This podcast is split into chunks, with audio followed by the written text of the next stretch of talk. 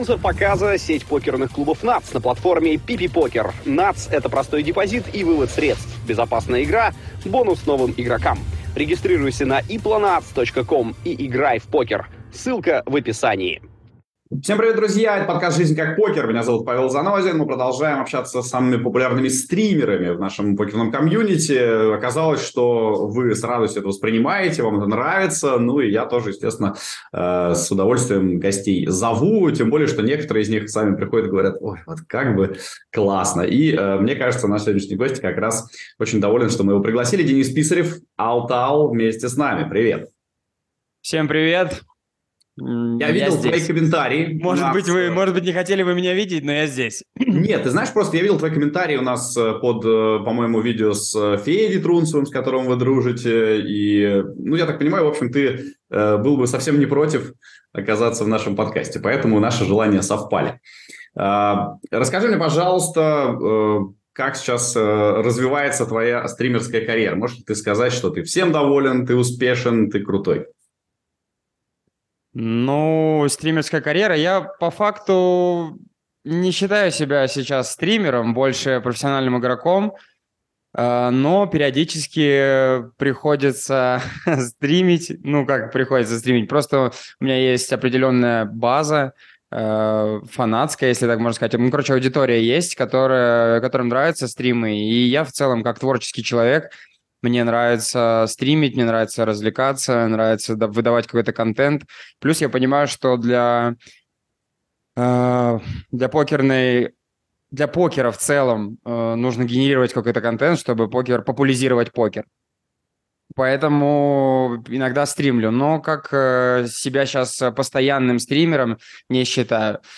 Были моменты каких-то депрессивных состояний, в том, что меня там мало смотрят, э, я не, не, не расту, но все это переживается, перемалывается, и я снова, снова стримлю, и снова, снова на экране телевидения, так сказать, интернет-телевидение.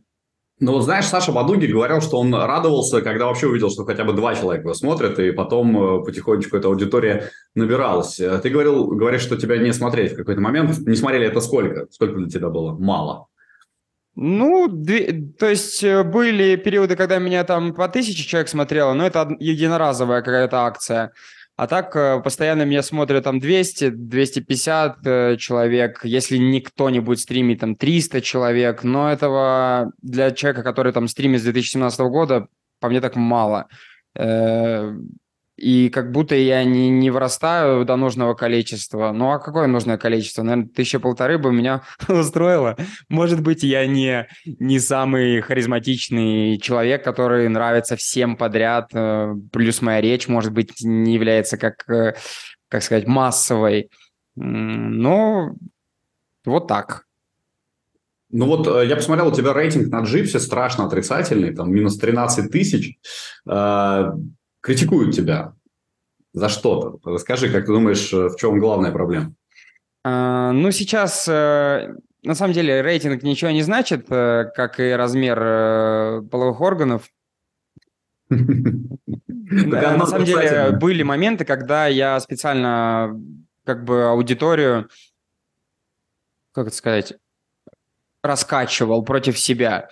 То есть я думал, что такой вариант популярности для себя, для меня будет нормально. То есть, ну, черный пиар такой. Я постоянно всех уводил на эмоции, говорил разные вещи, которые по, по факту не то, что не считаю так, а просто понимал, что это может разжигать у аудитории э, костер между ног.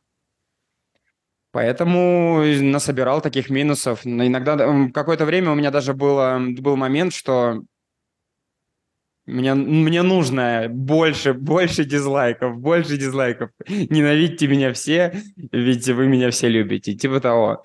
Но это, это прошло, и я понял, что, в принципе, мне и так нормально. Просто это интересный подход, э, специально собирать ненависть. Как-то даже странно звучит. Почему ты так решил делать? Ну, ты открываешь, например, какую-то передачу «Дом-2», да, там э, сидит человек, во-первых, у тебя ненависть, но она тебя как-то... Когда у тебя человек вызывает какую-то эмоцию, это означает, что ну, это уже хорошо.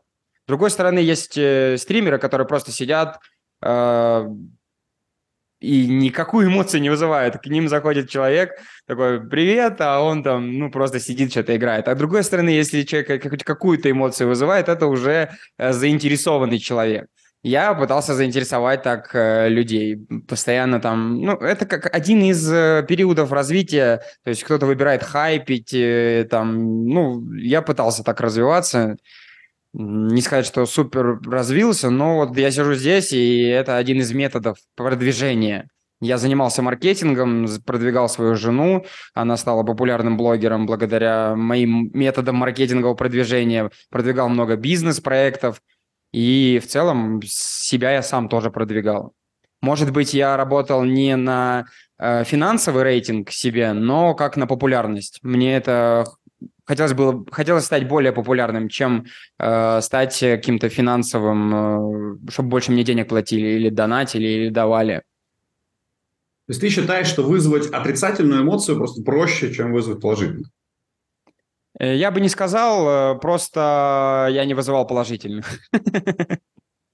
Ну почему? Это же все равно идет от тебя. Я вот нисколько не могу поверить, что ты человек, в котором нет положительных качеств. Наверняка они есть. И наверняка ты э, сам прекрасно об этом знаешь. Просто, э, ну, вот такой подход, знаешь, я в комментаторской карьере с этим сталкивался несколько раз. У нас были тоже ребята, которые специально концентрировали ненависть. ненависть. То есть в любой ситуации, которая бы не происходила там на футбольном поле, они всегда говорили сначала о плохом, э, говорили, что сделали неправильно защитники, что вокруг матча неправильно. И э, да, из-за этого их ценили. Ну, у них была такая своя отдельная аудитория. Но э, это как будто всегда вот э, вызывал такую оторопь. Типа, почему вместо того, чтобы говорить о хорошем, вместо того, чтобы показывать себя какой то молодец и хороший, ты показываешь какой-то плохой?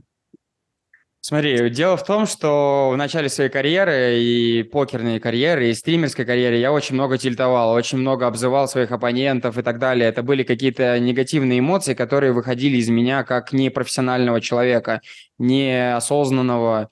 И тоже те эмоции, которые я культивировал в себе, они ну, из меня вырывались. Это знаешь, как э, болезнь какая-то.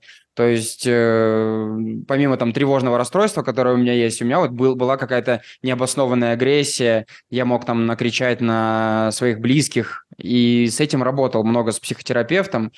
И когда покер дополнительно наливал во мне, во мне эту как раз-таки ненависть, я пылал вокруг на всех и контролировать себя не мог. Поэтому как я мог вызывать положительные эмоции? То есть я мог, я хороший человек, считаю себя хорошим человеком, добрым, там, отзывчивым, э, всегда всем помогу, там, ну, в общем, миллион качеств положительных о себе столько обычно люди не, не говорят, но в целом я считаю себя хорошим человеком. Но на стриме ты как бы из-за вот этого, именно из-за этих эмоций, ты выдаешь этот негатив. То есть неосознанно. Сейчас уже этого нету, и поэтому такой глобальной заинтересованности, как я считаю, во мне уже как бы нету. То есть либо я в себе создам какую-то новую фигуру, э, которую будут смотреть ради чего-то другого, либо вообще я, как, как знаешь, э, блогеры есть, э, которые сначала были популярными, а теперь их там смотрят тысячи человек, и они вообще никому не нужны. То есть я думаю, это какой-то период развития, в стримерстве то же самое. А ты мог бы жить без популярности? Вот э, сейчас ты начинаешь играть профессионально, у тебя идут успехи, ты выигрываешь деньги, и э, при этом в стримах э, тебя действительно никто не смотрит. А, дело в том, что я периодами перестаю стримить, там бывает на месяц, на два. Это плохо влияет для стримерства, но там, например, когда я ходил на NL5K, Э, шотал лимит, э, я не стримил, просто потому что это очень отвлекает, это минус ЕВ, люди видят э, твои подстройки, и это в целом плохо влияет. И я постоянно возвращаюсь, потому что вот именно творчество во мне есть. Вот, может быть, ты заметил, я на Ютубе снимаю влоги, просто мне хочется как-то творчески развиваться. Я раньше писал музыку, писал песни какие-то. То есть мне всегда хочется что-то, творчество какое-то вкладывать в то, что я делаю. Ну и в целом как-то свой след оставлять в интернете. Не знаю, как будто, как будто для меня это какая-то, ну, часть жизни.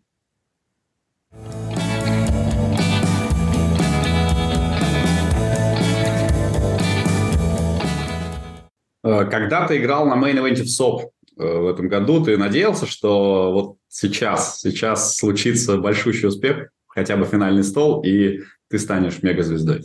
Э, я не то чтобы... Это было просто... Я вот во мне внутри, когда я там первый день, второй день, третий, там все, все по-моему, пять дней я играл, на пятом дне вылетел. И все эти дни вокруг меня эти плакаты висели, во мне мурашки, и я такой, я, я, должен, я здесь буду, я буду здесь, я чувствую. Вот представляешь, вот у меня какое-то было ощущение внутри, что я вот я должен быть на этом плакате, что 2023, типа Денис Писарев Алтал, там вот он выиграет. И у меня были все, все какие-то эмоции внутри. Я вот, ну, как визуализировал, я в это поверил я понял, что вот сейчас я буду где-то здесь, и все складывалось достаточно хорошо. То есть э, я хорошо играл, хорошо концентрированно, не делал ошибок. Вот. И потом просто стек становился чуть меньше, меньше, меньше, и два колера мне раздали. Причем я сверху выставился и проиграл. Что в этот момент? Страшное разочарование? Что еще раз? В этот момент ты испытал что? Страшное разочарование или, может быть, облегчение, что это все закончилось наконец? Ну, знаешь, когда ты в себя так... Э, ну, это как когда ты веришь во что-то, как бы ожидания, они перестают работать. То есть ты уже такой думаешь, ну, все это была ошибка в твоей голове. Это слишком ты поверил в себя. А, но я так, знаешь, подумал, ну, хорошо, я поиграл, мне нравится, я все сделал то, что должен. Я понимаю, было бы обидно, если бы я сделал какую-то ошибку. Но я никакую ошибку не сделал, я выставился сверху, там, в той стадии, в которой нужно было это делать. По факту сделал все, что от меня зависело. То, что от меня не зависит, я не могу контролировать, поэтому как-то как даже расстройства какого-то не было. Да, конечно, хотелось э, выиграть чуть побольше денег, там не 50 тысяч, а каких-нибудь хотя бы там, ну, миллион, полмиллиона. То есть у меня такая как бы вывести свой банкролл на миллион долларов и уже потом как бы зачилить. Вот, и я думал, ну, может быть, мне удастся, удастся все-таки зацепиться за какие-то большие суммы. Ну, зацепился, за сколько зацепился. Ты же очень интересно строил свой путь на ВСОП, э, на сателлитах, э, и был момент, когда ты там выкинул королей в топ-14, э, хотя в призы попадал 11 человек. Как вообще это возможно? Мне кажется, что крайне редко кто-то так делал. Короче, эта ситуация была одна из тех спорных ситуаций, когда люди там говорили, ты дурак, там и так далее. Я смотрел на все столы. На, на двух столах были короткие стейки. То есть я мог выкинуть королей, и те, кто... У них потом совсем было по одному блайнду. То есть их просто блайнды забирали. Мне... Либо я выставляюсь и могу проиграть, либо я просто жду, и два человека вылетают, может быть такое, что они не вылетят, потому что они там удвоятся, и тогда я э, в следующий, ну, типа в следующей раздаче там испытаю уже удачу свою. То есть зачем мне сейчас это делать, если... Короче, я поставил на то, что те люди вылетят, и я останусь э, в, в турнире. И Чем если я сейчас вылечу, это на... Ну, короче, я просто поставил на то, что я пройду через э, фолд, а не mm. через кол. Так и случилось, да? Так и случилось, да. Это интересно, конечно, потому что, ну, э, наверное, в сателлитах может быть такая есть стратегия, но в принципе вот это... А если бы тузы были, тоже бы выкинул? Смотри, э, тузы, да, наверное, я бы не выкинул. Если бы ситуация была чуть другая, может быть, и даже тузы бы я выкинул. Я, на, с, я такой, знаешь, сателлитчик года. Я прошел в Сочи в начале своей карьеры в сателлиты, я в Барселону ездил по сателлитам. Я вообще просто сажусь, такой думаю, поеду в офлайн, ну, через сателлитики отберусь. То есть мне, ну, как-то легко они отбираются, не знаю почему. То ли мне как-то подстраиваюсь я, то ли вот именно в этих моментах, которых надо выкидывать, я выкидываю то, что нужно. Не знаю, но у меня получается сателлиты играть, считаю, что их усп... у меня успешный успех, такой сказать, по сателлитам. При этом, несмотря на вот эти отборы хорошие, все равно ты в офлайне довольно редко играешь. Я посмотрел так на Хэнденмобе, у тебя ну, прям совсем небольшое количество турниров, хотя есть и успешные, э, в том числе как раз вот это 249 да, у нас место было? 276 по-моему. 279 на... А, 179 Да, на, на ВСОПе. А, тебе оф- офлайн меньше нравится, чем онлайн? А, в офлайне я для себя решил, что езжу только в те места, где меня, ну, где я еще не был, а, в какие-то супер интересные события, отбираюсь через сателлиты, и в целом офлайн для меня супер плюсовый получается. То есть я еду туда, где, где не был, где можно погулять, либо где мне понравилось, либо где супер хорошая игра. В общем, очень такой, типа, в офе долго сидеть я не, не планирую, да. Хотя для кого-то это хорошая идея. Ну а в онлайне ты плюсовый игрок, который сейчас э, хорошо развивается, правильно?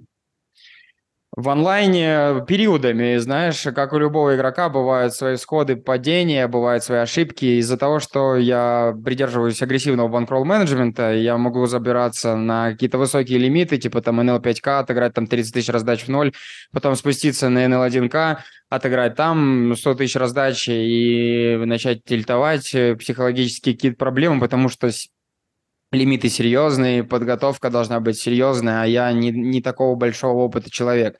Но в любом случае я стремлюсь, э, работаю, тренируюсь ежедневно, э, как психологически, так и теорети- теоретически.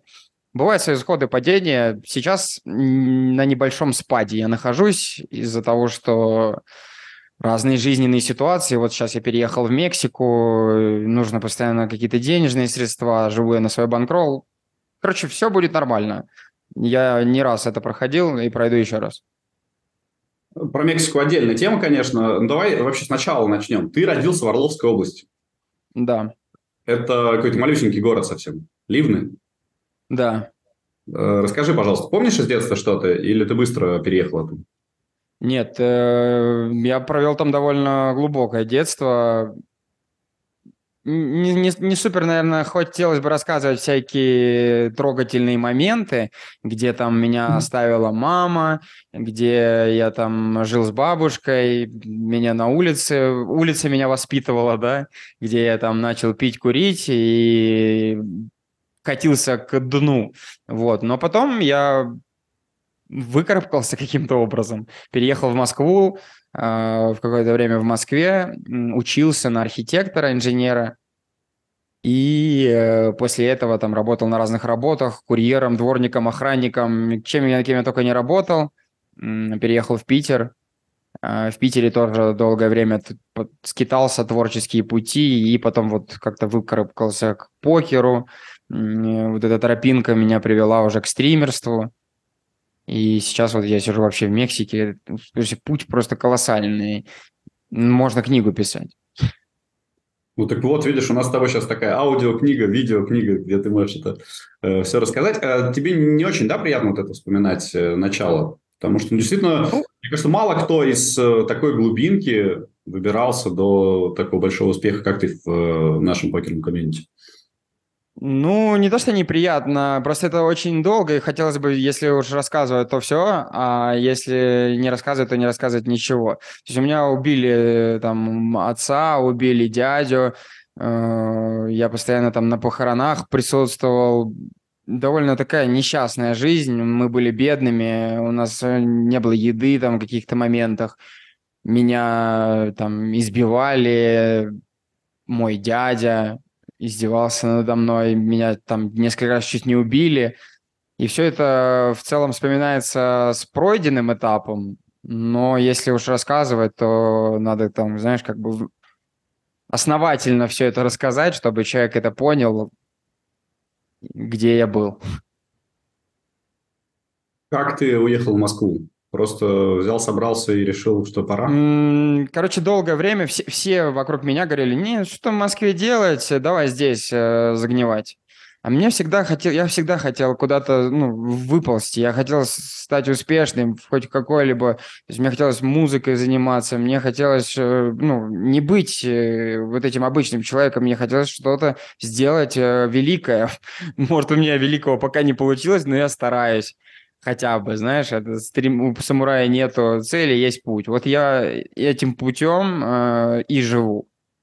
Э, в Москву я перебрался, позвонил э, своему, так сказать, знакомому, А, и он меня подтянул, можно так сказать, на первое время.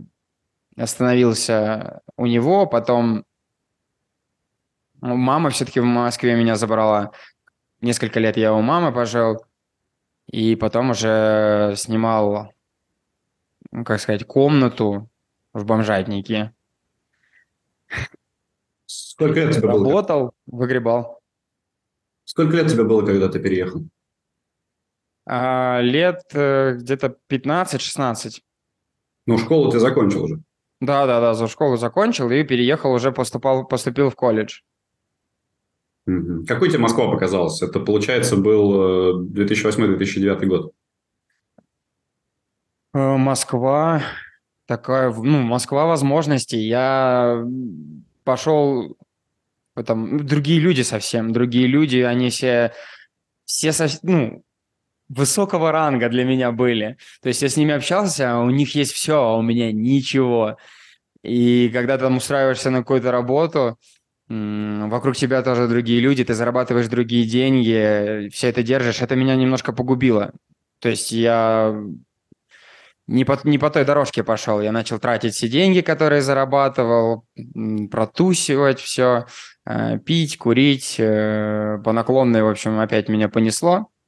Ну, Москва такая, знаешь, быстрая. Мне, мне нравилась Москва. Я там долго прожил. Это, мне кажется, она меня приняла. Потому что мы с моей девушкой э, полностью пешком ее прошли, обходили. Мне она ну, очень близкая. Я не знаю, я считаю, что я как, как родным городом. Но при этом ты уехал в Питер. Просто редко кто меняет Москву на Питер обычно. Наоборот. Поехал туда просто потому, что так получилось, что я не хотел идти в армию, а с официальной работы меня решили уволить, потому что повестку я не хотел забирать. Вот. И э, я решил просто поехать к друзьям, э, музыкой позаниматься, там, рэп почитать. Приехал туда, э, стою на фонтанке. Я говорю, мне что-то здесь как-то нравится, здесь как-то прикольно. И друг мне говорит, кинь монетку, если вот она на пенек попадет, Э, то останешься здесь на какое-то время. А у меня ничего не держало. Я говорю, ну окей, кидаю монетку, она прям застряла в пеньке. Я такой думаю, ну окей. Снял на Невском, там, на Садовой, по-моему, улице. Тоже коморку себе какую-то, комнату. Ну, чем-то пытался заниматься. Интересно. На Юду работал, э, э, всякие обои там ходил, клеил на настройки, чем угодно. Интересно, как из всего этого возникает покер э, и стримерство? Потому что кажется, что такая жизнь ну, совсем не располагает к тому, чтобы там вот, купить себе кресло красивое, камеру, компьютер. Такого хороший. у меня не было. Э, было только тогда, когда я со своей женой познакомился. То есть я познакомился, переехал э, на какое-то время к ней пожить, и мы, получается, снимали квартиру вместе.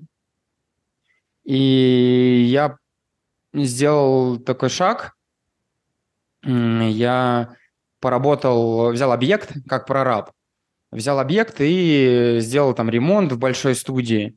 И мне заплатили там, в районе 150 тысяч. Это было на тот момент довольно много денег. Ну, в общем, я сказал, что я больше не буду работать. Вот, вот есть деньги на квартиру, на еду, и я бы хотел себя как творческого человека поискать. Ну, мы с женой это обговорили, и она сказала, ну, давай, занимайся, пытайся найти себя. И вот я много чем занимался, пытался там свой бизнес маркетинговый создать, чтобы было успешно, потом я его продал. И э, там мы снимали какие-то видео в перископ, и я вот стрим, стримить начал просто там на какую-то рандомную камеру. Мне, не знаю, как-то я посмотрел на стримы, я такой думаю, блин, мне что-то нравится. Нравится, как это все происходит. Причем мне хотелось снимать видео, но их надо монтировать. А здесь в лайв-формате ты выходишь в эфир, и сразу у тебя как бы экспромтом все получается. Люди на тебя смотрят, им не надо э, что-то отмонтированное. Им вот сейчас по факту. И уже после этого тоже ничего не надо монтировать. Я подумал, это как-то просто и легко. Мне это подходит. Лень. И хоте, э, хотелось, чтобы было все просто. По-моему, так у всех.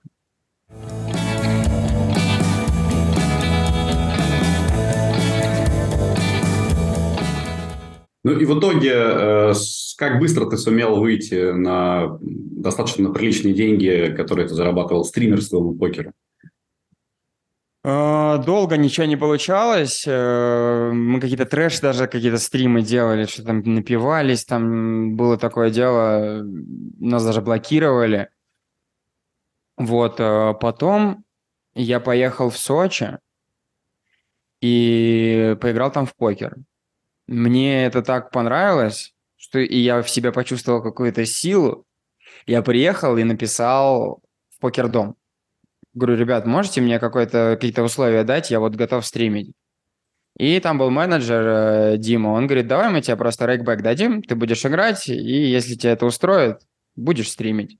Они тогда как раз стримеров набирали, и мне дали рейкбэк 100%. Я просто гриндил э, и, по сути, не проигрывал деньги за счет рейкбэка. Этого мне было достаточно. Э, и таким образом я начал хоть как-то что-то зарабатывать, начал учиться играть в покер – все пошло в гору, а потом уже, когда появились какие-то деньги, я... Мне предложили контракт на покерке, и там уже появились какие-то существенные деньги. А, плюс я начал уже там тогда и покером зарабатывать, плюс какие-то рекламные контракты, партнерки. И уже там через года два, наверное, я уже вышел на какой-то хороший доход – который, наверное, не стримеры с моим с моими зрителями вообще, наверное, никогда в жизни не получали. И я разбогател. Купил себе BMW, э, переехал в новую квартиру, начал путешествовать. Вот так вот, с самого дна. Ну вот ты в этот момент почувствовал, что типа жизнь удалась, все, я молодец, я пробился снизу, у меня теперь все хорошо. Ну, слушай, на самом деле у меня психоэмоциональные проблемы, у меня постоянные депрессии, постоянные там тревожные расстройства, постоянная тревога. И вот э, в каком-то вот счаст- счастливом жизненном, в счастливой жизненной ситуации я как-то себя никогда не чувствовал. Я к себе отношусь всегда очень критично, типа я ничтожество там и так далее. Бывает у меня такое. Но я стараюсь, э, там вот сейчас медитирую, стараюсь э, с психотерапевтом все это прорабатывать, стараюсь как-то себя из этого выталкивать. Поэтому вот то, что ты говоришь, почувствовал себя каким-то, может быть, один день из, э, там, из, из месяца я чувствовал себя как-то каким-то успешным. Но Э, это заканчивалось обычно. Идешь в магазин, там покупаешь все, что хочешь, там раскидываешься немножко деньгами, якобы ты можешь себе что-то купить. Потом обратно возвращаешься за кресло и чувствуешь себя, э, как бывает в покере, да, сегодня ты победитель, а завтра ты ничтожество, потому что делаешь ошибки, плохо играешь, и вообще зачем ты сюда сел? Твоя жена, которая, ты сказал, тоже достаточно популярной, которой ты помогал в развитии, э, как она с этим существует? Э, понятно, что наверняка поддерживает очень, э, но я не знаю, что такое депрессия, у меня не было никогда. Подозреваешь, что человек в депрессии – это довольно тяжелый человек для совместной жизни. А, на самом деле, обычно она смотрит на мою жену и думает, она какой-то другой человек. На самом деле, мы с, ним, с ней, вот как знаешь, два дурачка. Мы с ней совпали, и мы делаем одни и те же ошибки, мы полностью как бы друг другу доверяем, полностью друг друга поддерживаем. И она с самого начала, вот когда я тебе рассказал историю, что она мне сказала, хорошо, ищи свой творческий путь. Я не знаю, где, кто, как, у кого такое было, Потому что с кем я не общаюсь, э, большинство людей просто не поддерживает друг друга. И сложно ли со мной? Наверное, любому другому человеку очень сложно. Потому что я жил и с друзьями, и жил просто со знакомыми, и жил просто со сожителями, и уверен, что всем было со мной сложно. Жена меня, видимо, очень сильно любит и, и принимает меня таким, какой я есть. Поэтому ну и она, наверное, скорее всего, благодарна тому пути, который мы прошли вместе. И я тоже этому благодарен. Поэтому у нас есть бэкграунд, на который мы опираемся. Наверное, эти отношения ближе к, к идеальным. Поэтому Даже ничего не могу сказать. Опять же, всякое бывает, знаешь, э, жена может э, терпеть что-то, не говорить, хотя мы вроде открыто общаемся. Но бывает такое, знаешь, там, я вот все время тебе ничего не говорила по этому поводу. Я говорю, а почему ты не говорила? Ну вот я была такой, не хотела. Я такой думаю, ничего себе. Это по какому поводу может быть?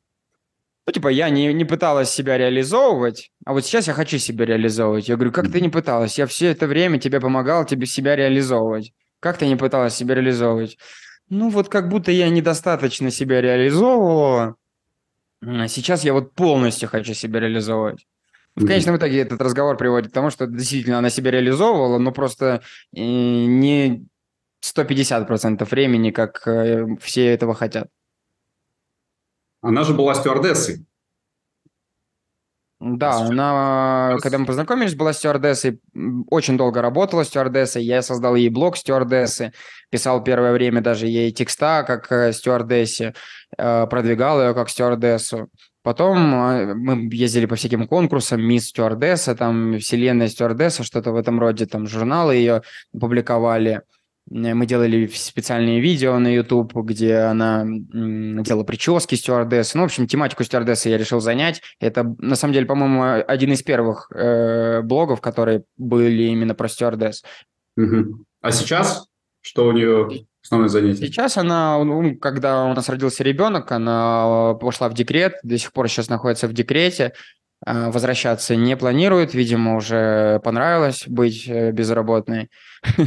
Вот, она сейчас э, реализовывается самостоятельно, пытается э, там, заниматься какими-то ну, женскими делами, знаешь, там йоги, медитации, спорт, духовные практики. Вот. Ну, в общем, в духовность пошла. Ну, ты к этому серьезно полностью. Или немножко с усмешкой? Знаешь, как будто это какой-то мейнстрим просто. То есть э, я вспоминаю себя в 16 лет, э, я общался с другом, которому там было 35. Его жена там йогой занималась. Мы такие, ха-ха-ха, йога какой-то занимается. Я говорю, а что там за йога-то? Говорит, ну, он там что-то там нагибается, ходит куда-то два часа. Я говорю, может, она не, не в зал ходит, а к какому-то другу. В общем, не особо серьезно, я понял.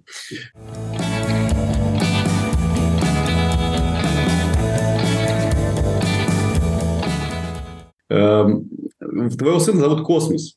Космос Денисович. Да. Да, это, ну, у меня единственная версия, что в честь космоса из бригады, так? А, мой сын назван не, не в эту честь. Короче, мы думали, каким образом. Сначала я, у меня было с самого детства какое-то имя, мне нравилось Платон. А, и мы думали, назовем Платоном. Но потом это все как-то начало отходить, мы такие подумали, что это не то, что это не так, и очень долго выбирали. Всякие там были Даниэли, и там, я даже хотел в какой-то момент Леонидом назвать.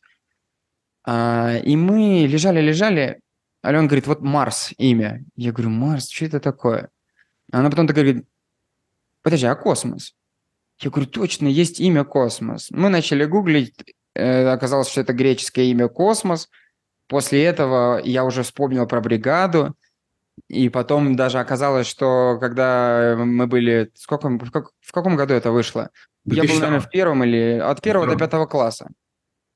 И все выбирали себе как бы альтер-эго кто-то был я белый, я там э, пчела, а я всегда говорю, ну я космос, типа мне нравилось, мне нравилось, типа я говорю, я космос, называйте меня космос. И потом я это все это вспомнил и такой думаю, ну это точно не совпадение, ну я долго думал и тоже отталкивал. Все родственники были против, все были против. Вокруг было просто негодование э, такого имени.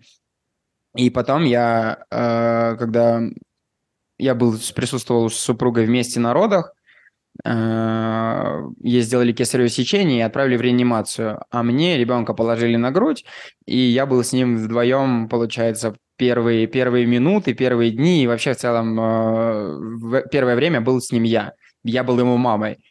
И я положил его вот так, смотрел на него, называл просто разные имена, там, типа Дима, там, Игорь. Смотрю на него, но он не Дима, но он не Игорь, ну вот он не, не, не это имя и не то.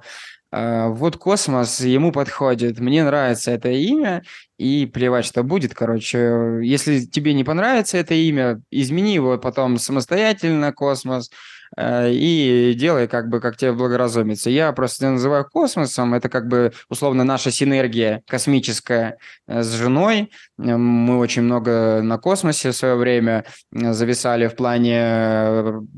Нам нравилась эта идея нам нравилась эта идея космического что-то какого-то воссоединения. А, сколько лет ему сейчас? А, два с половиной, в апреле, получается, будет три. Mm-hmm. Я даже не думал, что дети так э, хорошо развиваются. То есть сначала он так, знаешь, как личинка был, вообще непонятно. То есть, ну, это даже не человек, это такой, знаешь, как полу, полусобака, что ли, полуобезьянка, полу что. Э, а потом там год, полтора, два, два с половиной. Сейчас он уже разговаривает там на нескольких языках, то есть он разговаривает там на английском, разговаривает на, с нами на русском, с обществом на английском. Сейчас он в детский сад ходит, испанский, и там он учит испанские слова, и он уже получше, наверное, говорит, чем я на испанском. Хотя я не учился, конечно же, но он постоянно приходит и рассказывает нам слова испанские, ну, смышленый. И, как оказалось, все, все дети уже в два с половиной такие развитые. С ребенком, кстати, у нас э, довольно большой резонанс происходил, тоже большая история, что я сначала не хотел детей, я был child-free. Вот, жена хотела, потом она не хотела, и в конечном итоге все-таки ребенок появился. Mm-hmm. Ну, запланировано. А, вот. Первый год я был просто в ужасе. Что, что происходит, почему, почему со мной это происходит, зачем это происходит. Я очень много торгал это все от себя, типа, почему я вообще должен здесь находиться, почему орет ребенок каждый час, чем я провинился в этой жизни. Было жестко, на самом деле. Я никому не рекомендую. Что, рожать детей? Да нет, это классно. Да, да. Многие... Просто, знаешь, когда я думал о ребенке, у меня не было детей, и я такой у многих спрашивал, один из, из людей, который, у которых я спрашивал, это вот Филини э, Алексей. У него, значит, э, только появился на тот момент ребенок, и я у него спрашиваю, Лех, ну как это ребенок? Нормально все? Он говорит, слушай, это как будто ну, как наркотики, понимаешь? Вот нюхаешь его, и, и сразу восторгание. И я такой думаю, ну, действительно. Он говорит, я стал на новый этап жизни, у меня все появилось. И, и я послушал многих людей, они все вот это говорили, что дети – это цветочки жизни, что они вот так вот, и тоси, и боси. Я такой думаю, ну, ладно, что, раз уж... Э, ну, рано или поздно все равно мне нужно как-то продолжить свой род, э, может быть, э, вряд ли я буду жить без детей, да. Ну, есть такие люди. Почему? Ты правильно сказал child-free, и я могу сказать, что у меня, например, среди друзей, нескольких людей того же примерно возраста, нет детей, они не планируют. Но я всегда мечтал о детях, и ну, вот как раз я скорее думаю про наркотик, потому что до сих пор вот моей дочке 7, а запах ее волос – это просто что-то сводящее меня с ума. То есть я готов ради этого, как э, зомбированно, идти куда угодно. Так ну, что... можно сказать э, также и про кокаин, правильно. Вроде как бы приятно, кокаин вроде хорошо, но употреблять я его не буду, извините, как бы. Кокаин не живой и не смеется тебе. Много последствий, много последствий, много разных последствий, в основном финансовых. Э, то есть дети приводят к финансовым э, разрушениям. То есть э, билет в самолет – это дополнительные, дополнительные деньги. Ему нужна няня, э, жен, с женой начинаю, она отсутствует просто. То есть, если нравится, конечно. Потом оказалось, что, кстати, у Филини он просто живет в другой комнате, что с дочкой он видится один раз, и что в целом он работает и так далее. А я хотел быть отцом. То есть я хотел быть наравне с его мамой, хотел также менять ему памперсы, хотел его там э, укачивать, хотел его, с ним заниматься, э, играть и проводить с ним больше, большее количество времени. И ты понимаешь, что быть просто отцом, который находится где-то рядом, это одно, а когда ты хочешь быть пол полноценным участником этой семьи, это совсем другое. А, в целом, э, я не хочу сказать, что дети – это только негатив. А, мне также нравится вспоминать э, детство вместе со своим ребенком. Я вспоминаю все свои детские моменты, как меня любила мама там и так далее. То есть мне это все тоже близко, и я такие же чувства испытываю. Просто для меня это 10% э, от всего того, что может происходить еще, там, истерики и, и, и так далее. То есть когда мы говорим про истерики, люди говорят, ну это не пройдет, у нас там 15 лет, и до сих пор у нас просто такой ужас происходит. Это такой, и что мне надо как бы 20 лет жизни отдать просто потому, что вот так? Ну, из, те, кто хочет жить для себя, наверное, это не самое лучшее времяпрепровождение. С другой стороны, если э, женщина, вот у меня жена, например, не такая, она никогда не хотела заниматься, с, э, ну, постоянно проводить время с ребенком. Мы изначально с ней договаривались, что у нас будет няня, она будет заниматься ребенком. То есть она не хотела быть домохозяйкой, не хотела сидеть, не хотела вот этого всего. Она хотела заниматься собой. А ребенок это вот с нами, дополнительный, типа, член семьи. Но сейчас, когда он подрастает, неужели не появляется классных моментов больше, чем каких-то неприятных. Нет, я люблю его, безусловно. То есть, безусловной любовью принимаю все, что происходит. А, просто я к тому, что не надо а, возводить в абсолют э, детей и всем это навязывать из разряда дети это цветы жизни, вот это нужно обязательно, и это вот это ну ты увидишь себя, познаешь себя и так далее. Думаю, что в этом э, как это мейнстрим. А ты еще хотел бы дочь, может быть? А, жена хочет еще дочку, а я смотрю на все, что происходит вокруг меня. Я говорю, Кис, мы вот, например, не справляемся с э, вот этим ребенком, с нашим, которого мы любим, которого мы холим и лелеем. Он истерит, э, мы его успокаиваем, потом он успокаивается, например, неделю ведет себя хорошо, и ты думаешь, блин, я хочу еще детей, это же так круто, это дети. А потом он закатывает очередную истерику, бросает на пол кружки, разбивает тарелки, бьет свою маму, например. Но это все понятно, это все пережиток, это этап, э, который должен пройти э, любой родитель. Вот ты, у тебя 7 лет, и ты это прошел, вот и сейчас у тебя... Нет, могу сказать, хорошо. что этого не было. Могу сказать, а. что этого не было. То есть у меня, э, ну, как-то удивительно идеальная дочь. Но я прекрасно знаю, вот у меня есть у жены сын, э, ему тоже 7 лет. И э, ну, она рассказывала, что такие моменты были. Мне всегда кажется, что это э, ну, не просто так происходит. То есть это от того, что ребенок чувствует какие-то неприятные моменты, и из-за этого возникают истерики, скандалы, что-то еще. Но я думаю, что от темперамента еще зависит тоже. Короче, тут точно не а. одну гребенку надо всех отправлять? Ну, когда, конечно, смотри, когда у тебя дочь никак не себя плохо не ведет, да, это, конечно, сказать, да, скорее всего, она просто себя плохо ведет, потому что вот так. Но на самом деле там э, появляется у детей, во-первых, это психология, э, и детские психологи говорят, что это нормально абсолютно, то есть, ну, это так развивается нервная, нервная система, то есть он будет реагировать, у него э, захват эмоций, каждый человек индивиду, индивидуален но, например, в детстве у него были колики. Э, ну, как в детстве, он и сейчас ребенок, э, в младенчестве. У него были колики. колики у многих наших тоже. друзей не было никаких коликов. А чем бы мы его ни кормили, у него э, были колики, он орал, и что, он чувствовал что-то. Нет, это, это самое здесь. с этим ничего не сделаешь, да. Ну, в общем, все понятно, что, конечно же, родительство – это тяжелый труд. Вообще никто не, не будет спорить никогда, просто это еще и большое счастье. Ну, как, знаешь, Э, покер, такая же ведь вещь. У нас почему канал называется «Жизнь как покер», потому что покер похож на все практически. И вот, э, ну, когда ты играешь в покер, конечно же, у тебя бывают прекрасные моменты и моменты ужасные. Э, равно как и в моменте, когда ты отец. Это тоже мое восприятие реальности. То есть, по факту, я могу это отторгать, а могу видеть в этом плюсы и только смотреть на плюсы. Это тоже психология.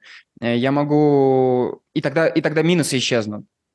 Такой взгляд на жизнь мне нравится. Просто иногда я вот разный, знаешь, иногда вот мне не очень все, иногда все хорошо. Как я сказал, депрессивные моменты – это какая-то биохимия в моем, в моем организме больше, больше грусти во мне, чем, чем веселье. Хотя я стараюсь, я стараюсь, стремлюсь, и мне это э, близко. Надо, надо, надо, знаешь, надо думать об хорошем, надо думать о хорошем. Э, даунстрики заканчиваются, ничего, это все пройдет. Так, смотришь там, э, ну, вот сейчас я как бы себя воспитываю, знаешь, э, там ребенок бросает на пол там что-то еще. Раньше я мог как-то злиться внутри себя, там это все кипит. А сейчас я такой принимаю, понимаешь, что, ну да, вот такое бывает, это пройдет, и все, все пройдет, все нормально. Проходит какое-то время, он опять ведет себя хорошо, и ты такой, ну, как будто этого и не было. Я могу быть понимающим, могу быть вот таким, но иногда во мне какая-то вот эта протест какой-то, он хочет высказаться. Он взрослеет, и ты взрослеешь. Да, да.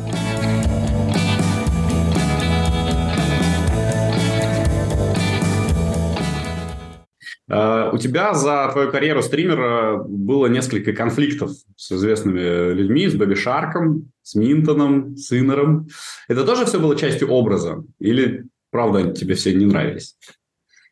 Смотри, короче, такая система, если человек ко мне относится хорошо или нейтрально, я также отношусь к нему либо хорошо, либо нейтрально. Нет такого, что человек ко мне относится хорошо, а я такой, ты плохой человек, ты мудак. Э, нет, такого у меня нету. То есть э, я стараюсь быть э, дружелюбным, даже если у меня есть какое-то, может, может, не самая лучшая эмоция. Вот. Все эти люди, которых ты назвал, самостоятельно пришли ко мне или говорили обо мне какие-то вещи, которые несовместимы с моим видением мира. И все, что какие конфликты у нас были, они были все на почве вот, например, про Иннера ты сказал. Я был его подписчиком там э, месяцев 8 даже платным, дарил ему подписки, сделал донаты. Так что в какой-то, на какой-то этапе я думал, что мы друзья. Вот. А потом э, у него такие же проблемы, как и у меня. Тильт там, скорее всего, эмоционально он просто раскрутился, и я попался под горячую руку, и, и получился конфликт. Насколько я понимаю, ты к нему подсел, э, выиграл, быстренько ушел, написал bye-bye. Собственно, все, вот в этом э, завязка. Э, получается, что он играл со своим другом у себя в Home Games. Я включил стрим, смотрю, они там играют. Я, а там они играли 6 даже, это игра, которую я вообще играть не умею. И я зашел чисто там, ну, порофлить. А, пару раз выставился, забрал пару стеков, да, наверное, даже не пару стеков. Это они играли там, по-моему, на 100 или на 200, а Инер тогда был звезда из разряда, там, знаешь, получая миллионные контракты туда-сюда. А они играют какие-то какие-то копейки играли. Ну, я э, поиграл, потом чисто вот по рофлу, чисто по рофлу написал там ГГ, там ГЛ, удачи, до свидания. И вышел чат после этого просто там, ну, орал нереально. То есть это какой-то вайб, который я чувствую от, от, от Twitch зрителей. Я сделал для них контент. Они угорали очень сильно. Инер этого не понял, потому что смеялись-то над ним все. А, и начал, начался конфликт, он начал там высказывать, что я там хитен, как это называется? Хитен Hit and run, да, и давай там меня обзывать и так далее. Ну вот пошел конфликт, я написал на него дис, он написал на меня дис, потом я написал на него супер жесткий диск, э, дис точнее, а, и он просто исчез с поля зрения интернета и Gypsy Team и так далее. А, потом вернулся вот, и мне показалось, что он переосмыслил все это дело. Я скрыл, этот, скрыл это видео злочастное. Понятно. В общем, типа, если что, готов протянуть руку и сказать, что все забыто. Э, какое-то время, знаешь, я э, наоборот думал, что не, никогда вообще в жизни я с ним даже не помирюсь, никогда с ним не буду вообще ни о чем разговаривать, потому что мне показалось, что вот тот человек, которого я знал, с, с которым я пытался общаться, после этого он высказал, показался с другой стороны, как будто настоящего, такого лицемера и так далее. А после того, как он вернулся, я понял, что наоборот, э, та часть вот этого лицемерия и вот этой защиты была как э, выхлопом тильта. Вот, и я с пониманием отнесся, так, что, так как я тоже тильтую, и тильтовал раньше очень сильно, и вел себя ужасно. И подумал, что, наверное, он это как бы осознал. Причем я ему так накинул из разряда, если ты э, захочешь там помириться, то скажи это. И он не сказал напрямую, но ответил. То есть я как бы понял, что это просто нейтралитет. Поэтому я думаю, что мы сейчас находимся в нейтралитете. Что не сказать про Минтона. Я вызывал его на бой. Он постоянно оскорбляет мою маму, постоянно оскорбляет меня на своих стримах, э, постоянно меня поддевает. Э, вот. Но он сейчас выбрал ту стратегию, как, которую выбрал Инер. Просто исчез с поля зрения, перестал обо мне отзываться. Я тоже понял, что это как бы капитуляция. С этим у нас э, проблем не будет. Думаю, ну ладно, если капитулируешь, тогда хорошо. Тогда ни я тебя не трогаю, ни ты меня не трогаешь. До свидания. Как вот, как я с самого начала сказал, что я, я готов к нейтралитету с любыми людьми, и я не, не иду на конфликт сам. А, ну, а дружба такая же? То есть сначала с тобой должны подружиться, а потом ты? Или все-таки ты делаешь первые шаги? А, если говорить про покерный мир, вот э, я считаю другом своего наставника, сказать, э, тренера Алексея Заворотнева. Мы сначала, он сначала был просто моим наставником, э, так сказать, меня учил играть в покер. А потом мы просто с ним очень сильно сдружились, и уже сейчас, вот, например, когда мы созваниваемся, он говорит, «Э, похоже, тебе просто нужно найти как бы другого наставника, потому что мы с тобой друзья, а наставник э, тебе нужен, как бы, который ты будешь слушать, не спорить там, не, не вернее, не как-то не синергировать, как со мной, э, а именно, чтобы было все как именно с наставником. А с друзьями, наоборот, у меня как-то с самого детства сложилось не самым лучшим образом. У меня была большая компания. В этой компании меня постоянно швыряли, а я хотел дружить. А, вот. Даже очень много людей к себе потом не подпускал, благодаря этой истории, что меня постоянно кидали, не хотели со мной дружить. Такой, знаешь, как будто э, изгой, изгой какой-то. Не, они дружили со мной, но просто вот в каких-то моментах они выбирали не меня. И мне было это очень обидно. Э, в целом я такой как бы дружелюбный человек, э, со всеми готов дружить. Вот, например, подписчики, очень много подписчиков, которые меня смотрели, стали моими там, знакомыми, друзьями. Очень много на сериях людей подходит, мы тебя смотрим, после этого мы едем там куда-то э, тусить, э, пить, и потом оказываемся в одной квартире, там где-то тусовка, и, и потом мы оказываемся еще где-то, еще где-то, и так мы уже почти друзья. Про Лешу Заворотнева ты сказал, а у вас же сейчас есть проект бэкинг фонда совместно. У нас есть, э, мы Короче, по поводу бэкингового фонда у нас такая история. Я здесь просто заметку сделал, потому чтобы, чтобы, чтобы быть более подготовленным к этому моменту. Давай. Что в целом наша история с фондом э, только начинается. Изначально у нас была идея помочь игрокам в бэкинге и дать им выбраться из бэкинга. У Лехи такая история, что началась война, он переехал э, в Таиланд, это тоже большие денежные средства. Сейчас он переехал в Америку и весь свой банкролл, получается, как бы растратил. Ему сейчас э, нужен был backing. Он обратился, получил какие-то условия, и из этого backing а он просто выбраться не может, хотя он очень плюсовый, очень хороший игрок. И он говорит, давай попробуем с тобой сделать фонд, в котором мы будем спонсировать э, и, и помогать игрокам выбраться из backing а. Дадим им более лучшие условия, э, просто сделаем более жесткий отбор, чтобы не, не, не увеличить риски. И давай таким образом сделаем. Я буду их там тренировать, если это будут какие-то средние лимиты. Э, таким образом будем помогать. Я говорю, ну, крутая идея, давай попробуем. Э, денег, естественно, у нас на это дело нету. Мы попросили инвестиции. Э, первый вариант инвестиций был это просто дать нам денег в долг э, с, по 10% годовых. Никто нам особо не горел желанием помогать. И второй вариант был купить просто долю в фонде, то есть, по, сути, по сути быть совладельцем. Вот. Сейчас мы находимся на этапе, что у нас нашлась какая-то часть инвестиций. На самом деле это не из-за того, что мы предлагали, а я просто написал э, знакомому криптону И говорю, есть деньги, э, куда вложить? Я готов тебе там типа 10% отдать. Он говорит, ну, в целом есть. Вот, и по сути я просто договорился как бы со своим э, знакомым на mm-hmm. инвестицию. А вот, сейчас стримлю, занимаюсь активно как бы продвижением именно этих условий. Появляются какие-то игроки, которые сейчас на контрактах в других фондах, которые хотят перейти. Пока находимся в процессе. Не сказать, что... То есть сначала у меня было такое, я говорю, Леха, мы сейчас сто процентов с тобой инвестиции найдем, это прибыльное дело, я сейчас готов буду выйти, всем рассказать, мне все поверят, мы будем э, вообще нереальной командой. Э, а игроки-то, посмотри, сейчас вот, например, берем фонд Greenline, 50 на 50 они играют. Я говорю, давай им предложим 60, давай 70 предложим. Они сразу к нам все вы при, придут, и у нас будет просто куча игроков от нас играть. Это не проблема. Нет, это все не так ну, мы столкнулись о скалы, но это не значит, что мы сдаемся. А, будем стараться развиваться и приходите к нам в фонд.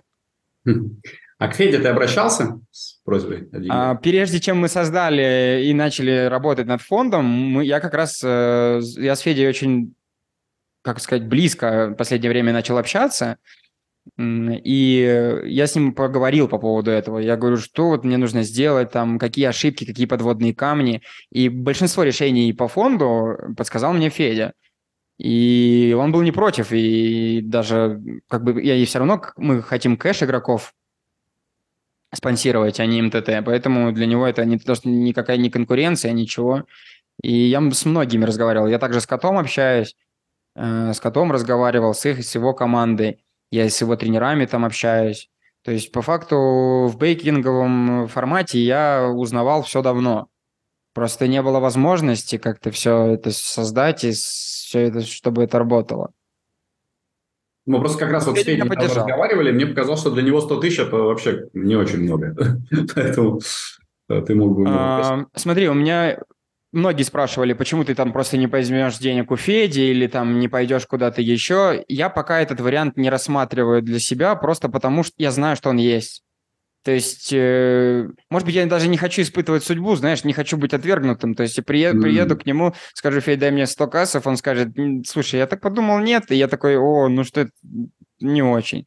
Может, вот это, это я сейчас так чисто внутренне, душевно говорю, э, может быть, это на самом деле не так. То есть, но есть вариант, что я могу прийти к нему и попросить, например, денег э, под инвестиции там, и так далее. Просто сейчас э, пока не под чего просить. То есть э, те 100 игроков, которые мы хотели в первый месяц подписать, пока нету. А деньги у меня есть э, на тех игроков, которые сейчас обращаются, там с NL50. Я им со своего банкролла дам, пускай играют, проблем нету. Э, плюс Леха там найдет. Ну и я говорю, нашел там еще инвестора. То есть деньги не проблема. А ты не Если боишься? Нужно будет помощь, я обращусь. Ты не боишься, что у тебя просто в какой-то момент закончатся деньги? Ты действительно переехал в Мексику, сложно, там много нового, и супер запаса, я так понимаю, нет. А, в этом-то все и дело. На самом деле выигрывает тот, кто не боится ничего потерять. Это на самом деле такая, знаешь, фраза из советского сериала, но она реально много, много, много меня спасла. То есть именно вот этот агрессивный банкролл менеджмент, я всегда думал, ну, я обнулюсь, я же, у меня есть куча навыков, у меня есть куча дел, которых мы, я занимаюсь. У меня есть э, там вот бизнес, например, с женой. У меня есть э, там стримерство, тоже приносит деньги. У меня есть покер, я всегда смогу заново э, там подняться. Нет, в этом нет проблем. Как говорится, это не нулевой этап, мы уже развитые люди. Я не боюсь ничего, я готов к любым поворотам. Как стоицизм, знаешь, это ну, я уже продумывал у себя в голове, ну вот я завтра ноль у меня будет, ну что я есть ничего не буду или что, как оказалось, что у меня даже вот, например, какие-то есть инвестиции, о которых я даже забываю, понимаешь, у меня есть там какие-то кошельки, на которых что-то лежит, у меня есть э, в Таиланде машина, которую там э, приходят деньги с нее, я могу продать даже какие-то, у меня есть какое-то имущество, то есть по факту э, у меня есть даже техники, там, я не знаю, тысяч на 10 долларов, то есть я, ну, вряд ли э, обесценюсь до нуля. Цепочка, вот, сниму все, понял, отдам себя, ничего страшного. Во, во всяком случае, набьем татуировку с э, фондом, с каким-нибудь, понял, реклама, сядем, посидим, постримим, э, будет все классно, деньги будут, не проблема. Класс, отличный подход, мне нравится. А, ты же был официальным стримером покерка, а потом еще и пати покера. В итоге сейчас ни у тех, ни у других, да? Э, слушай, на самом деле э, это очень сложная для меня тоже история.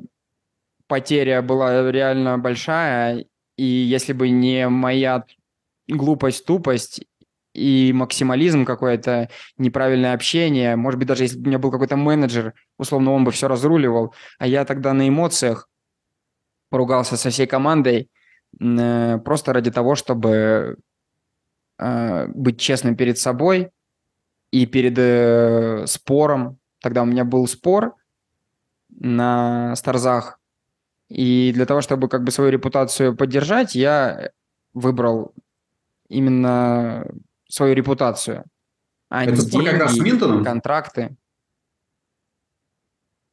Что? С Минтоном как раз спор или нет? А, да, да, да. С Минтоном там еще, по-моему, был еще один. Там прицеплялось много споров, много разных э, вариантов было. И мне они тогда предложили, что типа, ну ты закрывай спор, деньги с контракта отдашь просто и все. А я как бы думал, не-не, я так не буду, я буду так, как я хочу. Вот. Короче, поругался с этой командой, потерял контракт. И, по сути, все это время я об этом жалел, потому что если бы не эта ругань, то я бы был сейчас э, наравне там с Минтоном. Тогда вот на тот момент у Минтона было меньше зрителей, чем у меня. А, то есть наравне был с Иннером и, и с другими амбассадорами покерка. Сейчас у меня такой возможности нет, и, скорее всего, не будет. Более того, я настолько накосячил, в своей вот карьере, да, что, скорее всего, вообще, кроме своих проектов, вряд ли я что-то буду представлять. Это плохо, но, как говорится, принимаем, что есть. Накосячил, окей. А с пати-покером что случилось? Пати-покер вообще никакого у меня не было контракта. Я помню, что какие-то у нас были договоренности по стримам. То есть это не был контракт. Это просто были какие-то договоренности, что я должен там стримить, они мне платят деньги. Э, какие-то у них там челленджи были, еще что-то. То есть это не, ничего такого особого. С покердомом вот у меня был контракт в самом начале, и а сейчас они просто не развивают особо покерный раздел. Э, периодически они заказывают какую-то там рекламу, я, я стримлю, но какого как бы амбассадорства, которым я не то что мечтаю, а мне бы хотелось как это, какой-то конечный путь стримерства. Ты стримишь, и ты хочешь представлять что-то, э, чтобы у тебя были, было развитие, и это какой-то конечный пункт. Я к нему приходил, понимаешь? А сейчас я понимаю, что я вообще спустился на низ, и с него уже как-то стартовать уже даже нет смысла. Ну, разве что откроется новый какой-нибудь Poker Stars, и они такие, здорово, Алтал, мы набираем всех подряд, и ты тоже в, этот, в этом, в этом, в этом вагоне.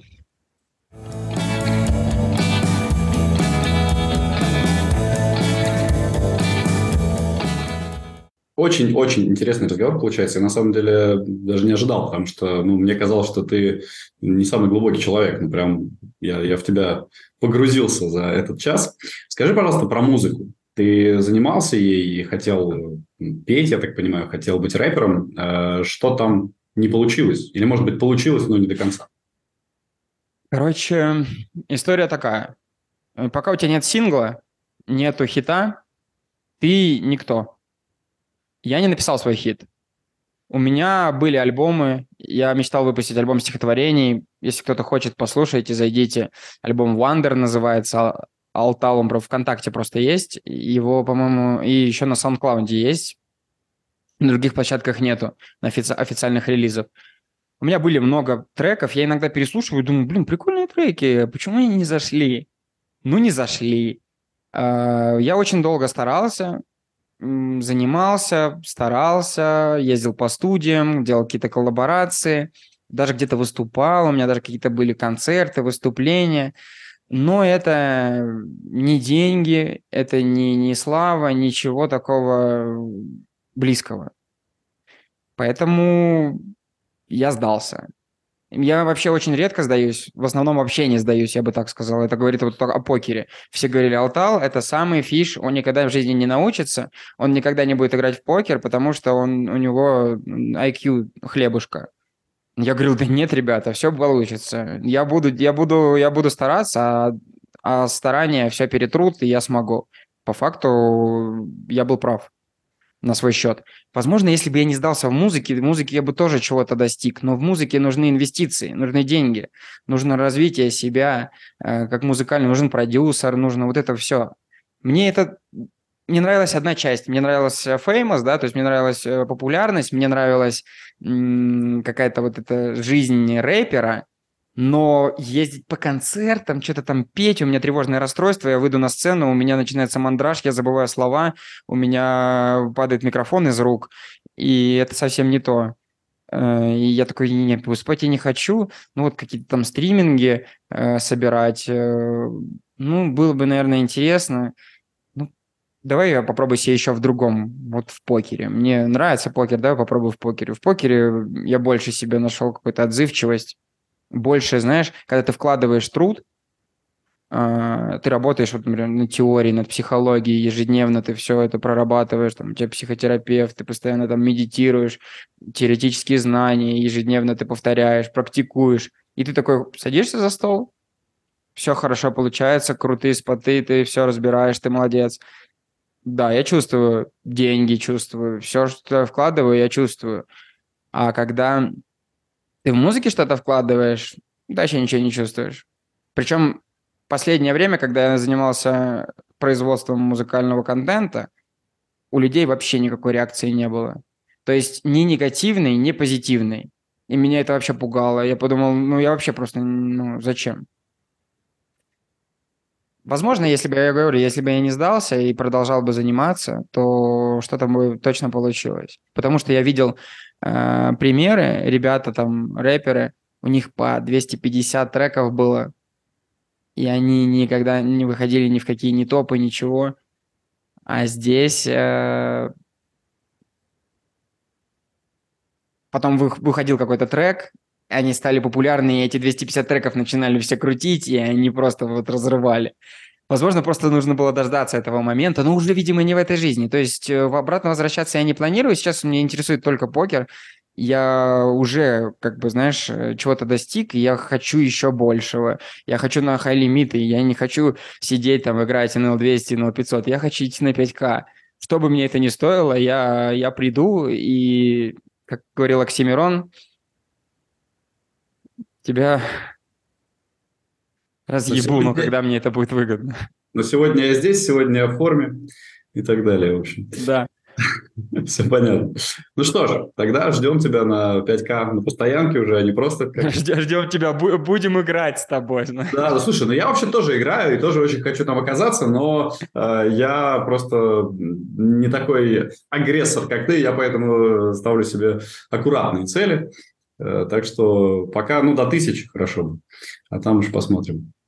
5 э, не забывай, что на тысячи это самый сложный лимит, как говорил э, Аврора и БРД на своем канале Агейм. Они говорят, э, что на тысячи вот именно как раз такие, как ты, да, и такие пассив, ну, как не сказать, что пассивные, да, э, более тайтовые игроки, они там остаются, потому что, ну а зачем мне? Я вот всю, в целом на, на NL1000 там 10, наверное, тысяч можно зарабатывать, да, если гриндить. 10 э, тысяч зарабатываю, мне вполне хватает. Моей семье хватает, все хватает. Зачем мне идти на 5К? Рисковать, что-то там чем-то заниматься? Не-не-не-не.